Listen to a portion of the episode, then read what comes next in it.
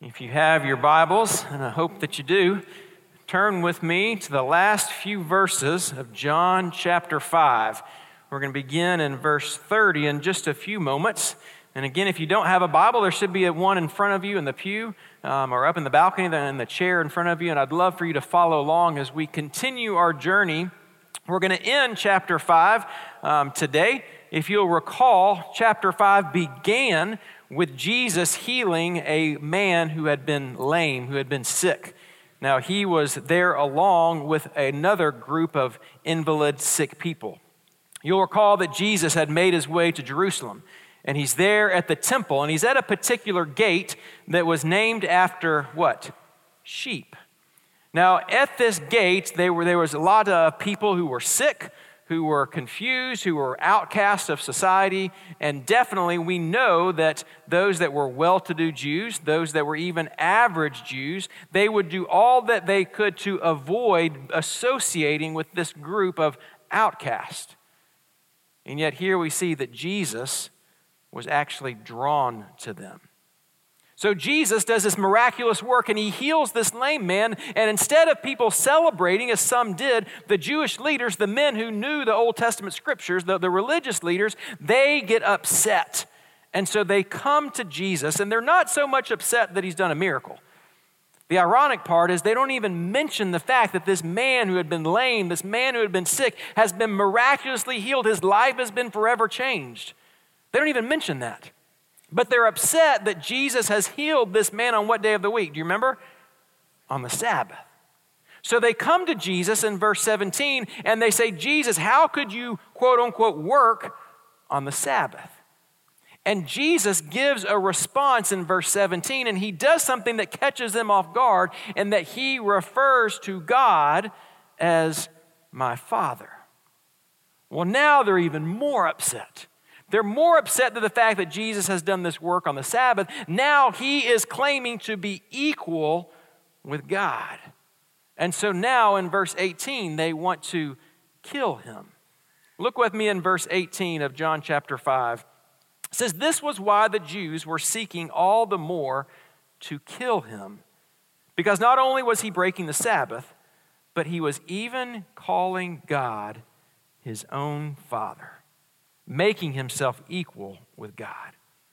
Now, friends, as I say every single week, it's critical that we understand the context before we jump into the text that we're going to be in, beginning in verse 30. You see, even though Jesus didn't actually break the Old Testament regulations of the Sabbath, what he broke was some of the, the additions that rabbis had added to what it meant to keep the Sabbath holy.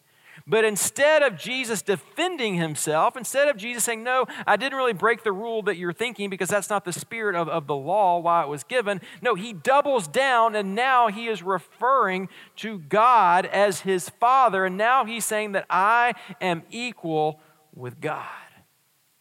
And in verses 19 through 29 that we've been going through the last two weeks, and as, as Heath kind of wrapped up last week in verses 24 through 29, Jesus responded by, by strengthening his claims of saying, Here is how and here is why I am equal with God. There are four things that he did to strengthen this claim. In verse 19, he said that he was equal with God because he himself could do equal works. In verse 21, he says that he has the same authority to give life. In verse 23, he says that he can receive equal honor as God. And in verse 24, he says that I have the right to execute final judgment on all mankind. So, with that, let's look at the first three verses this morning. We're going to start at verse 30 and look at verse 30, 30 through 32. And we're going to see that Jesus here is actually going to summarize all that he's been saying in the first part of chapter 5 of, of, of trying to explain and give validity to the fact that he is God. Look with me in Act, I mean, excuse me, at John chapter 5, verses 30 through 32. Jesus says, I can do nothing on my own. As I hear, I judge, and my judgment is just. Why? Because I seek not my own will, but the will of him who sent me. If I alone bear witness about myself, my testimony is not true. There is another who bears witness about me, and I know that the testimony that he bears about me is true. So, in essence, Jesus is saying, Look here, guys, I'm not actually acting on my own initiative. Everything that I am doing, I am doing in conjunction with God the Father. So if you have a problem with what I'm doing, if you're accusing me of doing wrong, actually what you are doing is you are accusing God of doing something wrong. That's what I call throwing down the gauntlet, right? He's saying, hey, you don't have a problem with me. You have a problem with God, your Father. So, now where we're going to spend most of our time this morning, in, in verses 33 through 47, Jesus is going to go even further, and he's actually going to provide even more or additional confirmation for this radical claim that he has just made, the most radical claim that anyone on the face of the earth has ever made. And what is it?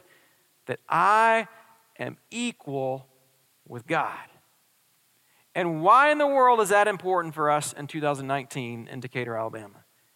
It's important because if Jesus truly is equal to God, then whatever Jesus says, that's the truth. That is absolute truth. That is what we follow, whether, whether the culture says it's, it's unimportant, whether it's relevant or not, whether someone says it's inconvenient, whether we want to believe it or not. If Jesus truly is who he says he is, if he is God, then what he says goes. So, this morning, we're going to look at four additional sources that he's going to provide to claim that he truly is God. The first thing we see in verses 33 through 35 is John the Baptist's testimony. This is the first uh, source that he's going to give to say, Look, I really am who I say I am. Look at verses 33 through 35. Jesus says, You sent to John, and he has borne witness to the truth. Not that the testimony that I receive is from man, but I say these things so that you may be saved. He was a burning and shining lamp, and you were willing to rejoice for a while in his light.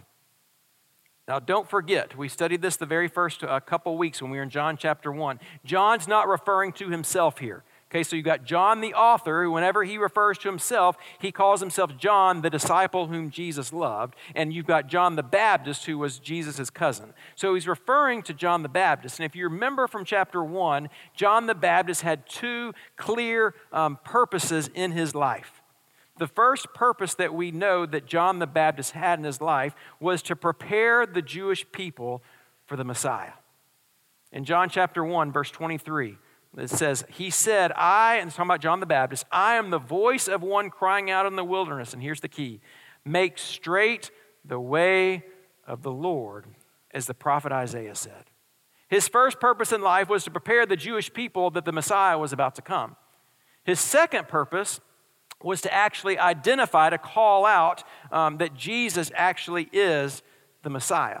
Same chapter, John chapter 1, you move on to verse 31.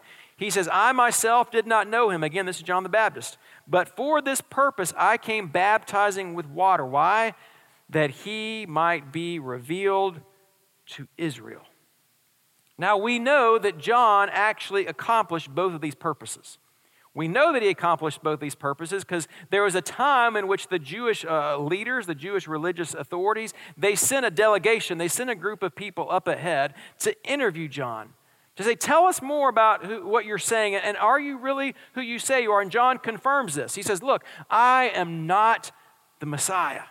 My purpose was to prepare the people. My purpose was to identify that the one who comes behind me, he is the Messiah.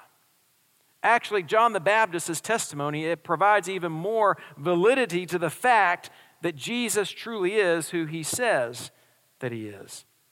We know that they must have had some authority uh, or had some confidence in John the Baptist because they send this group of people out to interview him. And when he reveals to them, Look, I'm not the Messiah, but there is one who is coming, what do they do? Just like so many other people in Scripture, they saw and they heard the truth right in front of them. But do they accept it? No. They walk away and they miss the Messiah right there in their midst. Now, Jesus often referred to himself as, as the light of the world. Look at John chapter 8, verse 12. He says, I am the light of the world. Whoever follows me will not walk in darkness, but will have the light of life. Why do, why do I bring this back up? Because John the Baptist, he knew his role. He knew that his role was not to be the light. His role, his purpose was to be a lamp. He was to reflect the light, but he was not the one that was supposed to receive the attention. He was supposed to be the one that when people saw him, that he reflected the light living inside of him, which was Jesus. You see, friends, just as a lamp provides a light for others to see the path, John's purpose was to light the path for, uh, so that other people could actually see Jesus. The focus was never on John the Baptist. The focus was always on Jesus. The focus was never to be on the, on the lamp. That was just his goal, his purpose was to shine this light so that you would look past the lamp and that you would see the light of the world living inside of him. And I see this displayed so incorrectly every single day, particularly in ministry. I see this particularly in pastors, and that they don't want to be the lamp, they want to be the light. They want people to look at them and say, look how cool they are, look how relevant they are, look how hip they are, look at the attractions that they can have. And they want people to build themselves up around their church. They want their church or their sermons or their, their sermon or the, the pastor to have some kind of brand they build themselves around so that when people look at them, they don't say, look how great God is, look how cool their church is, look how hip that pastor is. But it's not about Jesus at all. Now, of course, this is a warning for all Christians. This is just the world that I live in in ministry. But for all of us, would we see this as an example for us that it's not about being cool, it's not about looking good, it's not about us at all. We are called to be a reflection of the true light of the world. So, for all of us, let's not forget we're not called to be the light, we are called to be a lamp. So, as we're a lamp, the question is are we need to be checking our motives? Let me ask you this Are you out for your own attention? Are you out for people to look at you and say, oh man, what a great person they are? Are we out to promote ourselves? Or do we exist to point people as a lamp to the one true light? Back to John the Baptist. Remember, before John the Baptist, there have been 400 years of what? Of, of silence, which God had not spoken.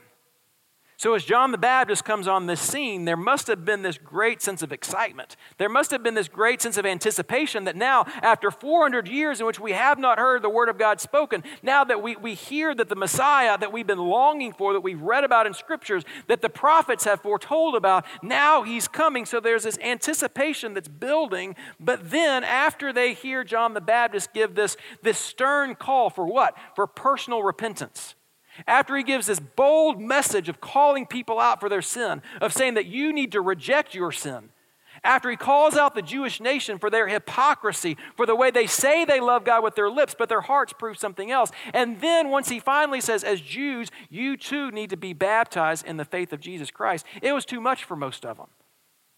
So they end up walking away from that faith. Friends, isn't that true in the church today? It's easy, to be honest with you, to draw a crowd on Sunday mornings. All we have to do is tell people what they want to hear. Let's build them up, make them feel good about themselves. Let's never talk about sin. Let's never talk about hell. Let's never talk about judgment. Let's just tell everybody, hey, we're all accepted. We're all loved. God loves us no matter what, what, what path you take in life. We can have some entertaining music that makes you feel good about where you are. But, friends, God's word is essential if we are going to grow as genuine followers of Jesus Christ. And let me be honest with you God's word's offensive, God's word divides. God's word pushes people away because it says the opposite of what culture wants you to believe. And we've got to make a decision that we are not going to be like other churches, that we're going to say that we're going to add to God's word, we're going to change God's word in order to make the gospel more attractive, in order to make God's word less offensive to other people. I was hoping you'd say amen for that there, okay? We must be careful not to fall into the trap of being more concerned about filling up this room on Sunday mornings rather than being filled with the absolute truth that's found in God's Word. I don't know if you've noticed or not, but church attendance is not going up across our nation. And the easy thing to do is to sugarcoat God's word, to not talk about certain passages of scripture that divide us. But, friends, the time of testing is coming and the time of testing is here. And if we don't raise up students, if we don't raise up children that know and believe God's word, good luck when they go off to college standing strong on a biblical worldview. We have to stand strong and say, This is what matters, even if it means people leave the church, even if it means that people are going to talk about us in the newspaper. We've got to stand strong on God's Word. Full buildings, engaging speakers, entertaining music, musicians. It's all going to fade away. The only thing that will stand the test of time is God's Word. And, church family, the eternity is real. Just because it's 2019, we haven't outsmarted God. God has not evolved on certain issues. Enough of that. I'll keep going on. In fact, because John the Baptist, he proclaimed unpopular truth, he was eventually executed. Why? Because he called out the personal sin that when he condemned Herod Antipas's unlawful marriage.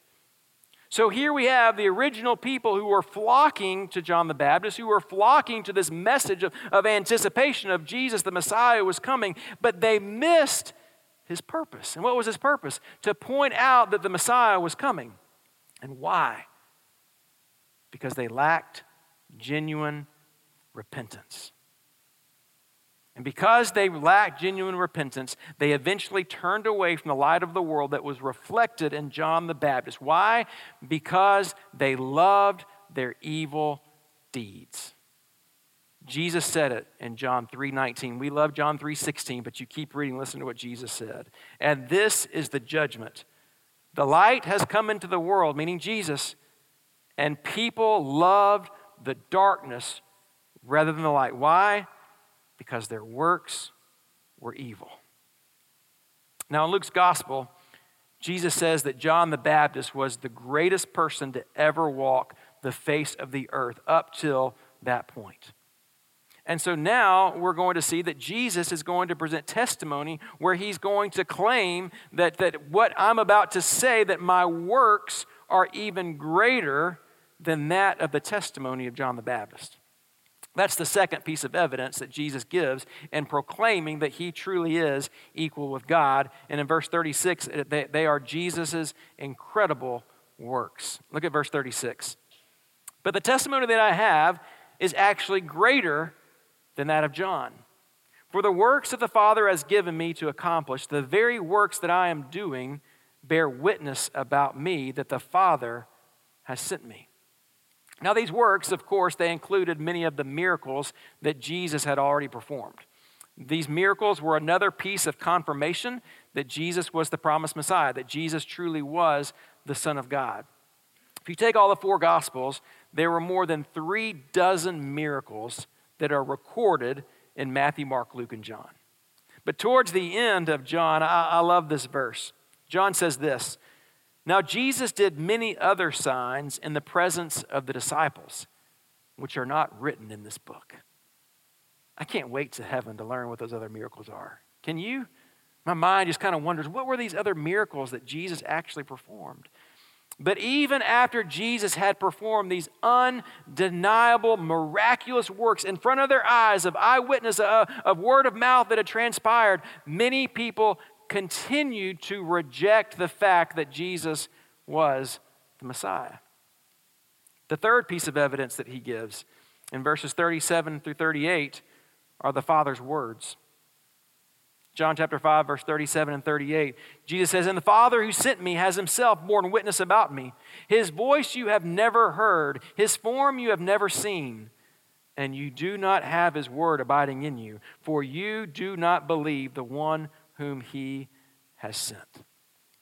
Now, there's two particular instances in the Bible in which God has audibly spoken to Jesus. One was his baptism.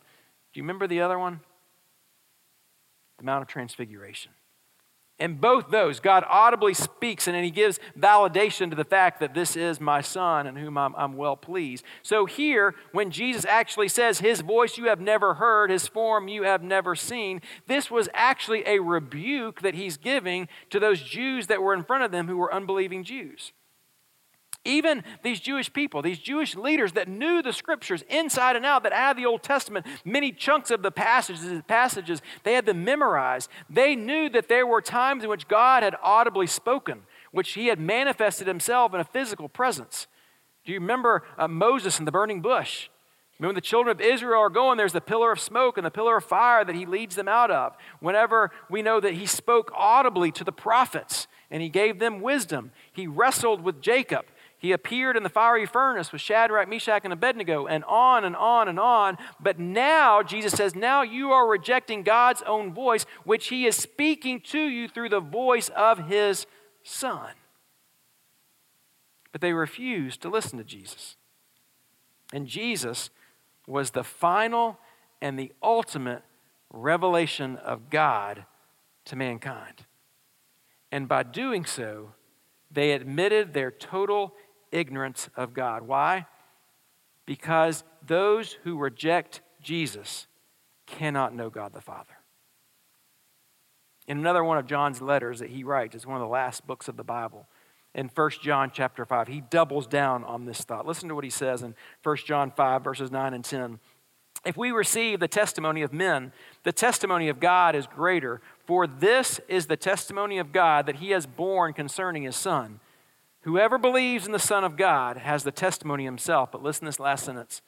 Whoever does not believe that God has made him a liar, because he has not believed in the testimony that God has borne concerning who? His Son. And finally, the last piece of evidence, and you see in verses 39 through 47, and it's the Old Testament scriptures. Verses 39 through 47 You search the scriptures because you think that in them you have eternal life, and that is they bear witness about me. Yet you refuse to come to me that you may have life. I do not receive glory from people, but I know that you do not have the love of God within you. I have come in my Father's name, and you do not receive me. If another comes in his, in his own name, you will receive him. How can you believe when you receive glory from one another and do not seek the glory that comes from the only God? Do not think that I will accuse you to the Father. There is one who accuses you. And Who is it? Moses, on whom you have set your hope. For if you believed Moses, you would believe me, for he wrote of me. But if you do not believe his writings, how will you believe my words? How many of you are, are scared of heights? Go ahead and raise your hand. We can be honest here. I am not one that is fond of heights. Whenever we go on trips, um, Lindsay always plans those trips. She's the daughter of two engineers. I have to say nothing else, right? She knows how to plan a trip. So, a couple years ago, we had the opportunity to go to New York City. One of the things you do when you go to New York City is go to the top of what? The Empire State Building. So she got the tickets and she knew the time we were supposed to go and the day we were supposed to go. And so we have our ticket and we go up the elevator. And after you go up the elevator, you after you wait in line, you've got 10 to 12 minutes and you can go walk around different spots and you can take selfies and different pictures and whatever you want to do. Well, imagine if this happened. What if this was your one chance, the chance of a lifetime for you to go to New York City? You were waiting, you were longing for this trip, and you wanted to go up the elevator and you couldn't wait to see the skyline of New York. So finally, you have your ticket, you get up there, and that person, and you're up there, and as soon as the elevator opens, you kind of see out of your periphery this, this vision. You see the skyline there, but instead, your eyes are drawn to this person that has these incredible shoes. And for the entire 10 minutes, entire 12 minutes, your eyes are on those shoes and you begin to want those shoes and you begin to think of what wardrobe you could wear with those shoes. And then you go and you find that person, you begin to talk to them and say, Tell me where you got those shoes. How much did they cost? Oh, they're online. So you pull out your phone and you try to find that. And they say, Time's up. And you get on the elevator and you go back down. Now, maybe out of the sideline, you would have seen the incredible view that you have been waiting for all this time, but you made you took all of your time to focus on what? On something that was of far less significance. That's what Jesus is saying about the Pharisees here. He's saying, look, the Pharisees, look, you know the scriptures inside and out, but you're missing the overall framework of the scriptures. You're so infatuated with every jot and tittle of the law that you're missing the overall framework, which is the overall framework of the Old Testament, is pointing you to Jesus. You see, they clung to their old system of beliefs, which said that if I work hard enough, if I obey the law, if I'm good enough, then surely God will allow me into heaven. And because they held on to that false sense of belief, they missed the main point of Jesus' message. Church, here's a warning for all of us there is nothing life giving about studying the scriptures if we fail to discern its true content and purpose. There's nothing life giving if we can memorize verses, if we know all about them, but we don't apply them to our lives. That's why James says, don't just hear the word of God, do what it says. Paul, who called himself the Pharisee of all Pharisees, he later put it this way in Philippians. He says, For his sake I have suffered the loss of all things and count them what? As rubbish, meaning trash, in order that I may gain Christ and be found in him. Listen to this key phrase here.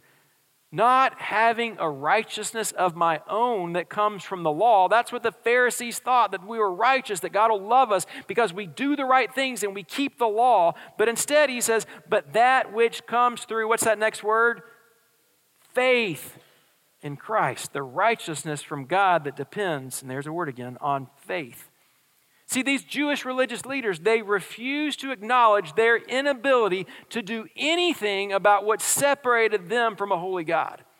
And instead of crying out to God for mercy, instead of crying out to God for grace that was given to them, that was found through Jesus, they continued to think that they could earn it on their own. Just pull yourself up your bootstrap, just do enough good things, and surely God will say, Well, come on into my heaven because you've done enough good things.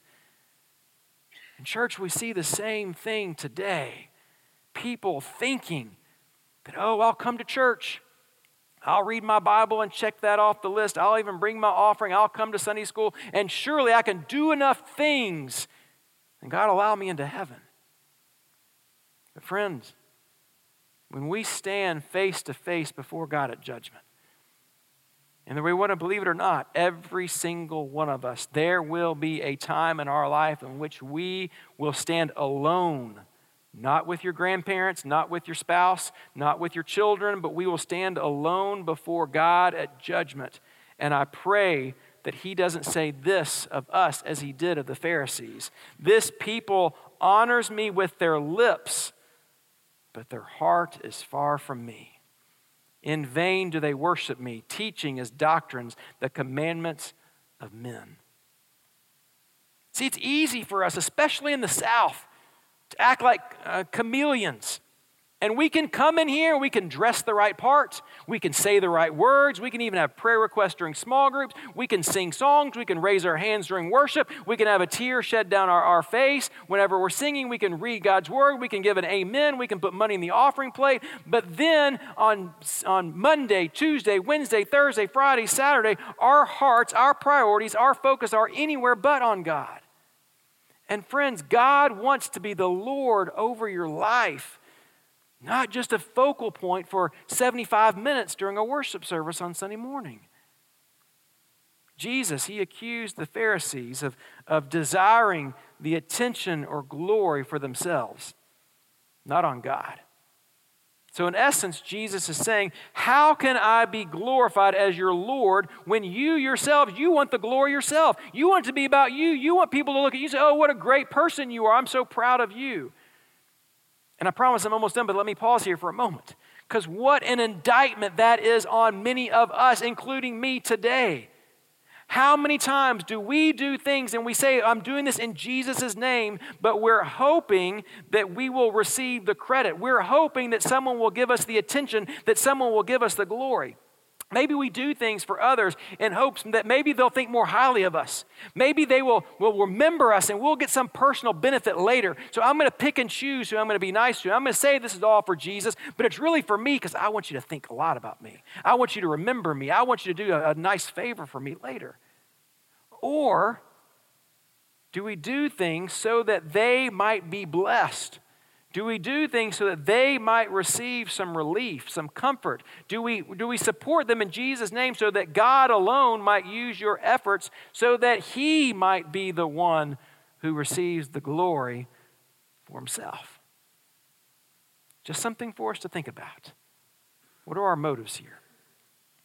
Finally, Jesus said that they, mis- they misunderstood the law. They misunderstood what Moses was doing here. So, what was the purpose of God giving Moses the Ten Commandments?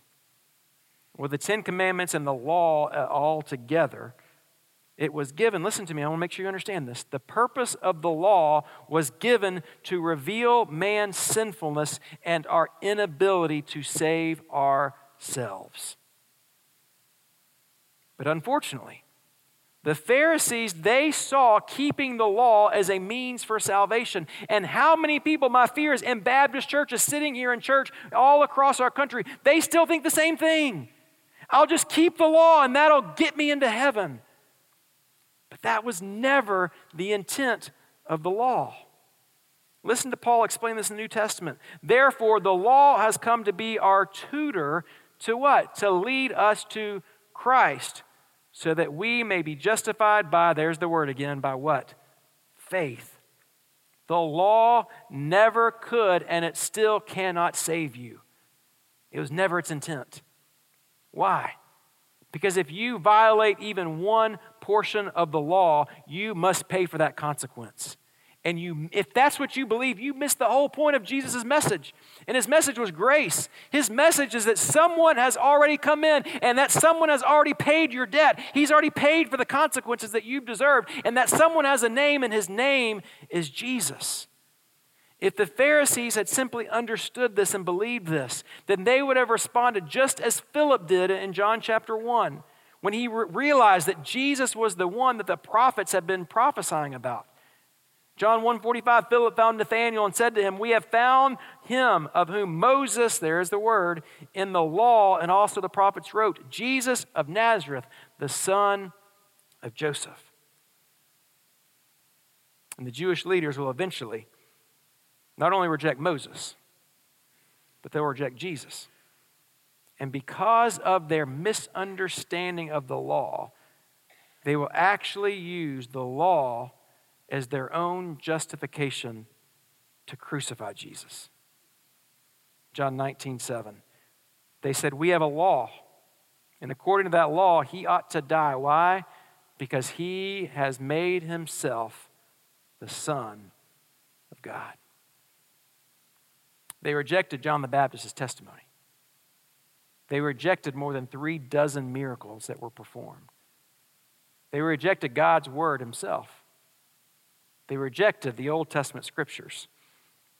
And as a result of missing these four, what I would say, indisputable pieces of evidence that prove that Jesus truly is the Messiah, the most scandalous act that has ever taken place in human history occurred, and that they murdered their own Messiah.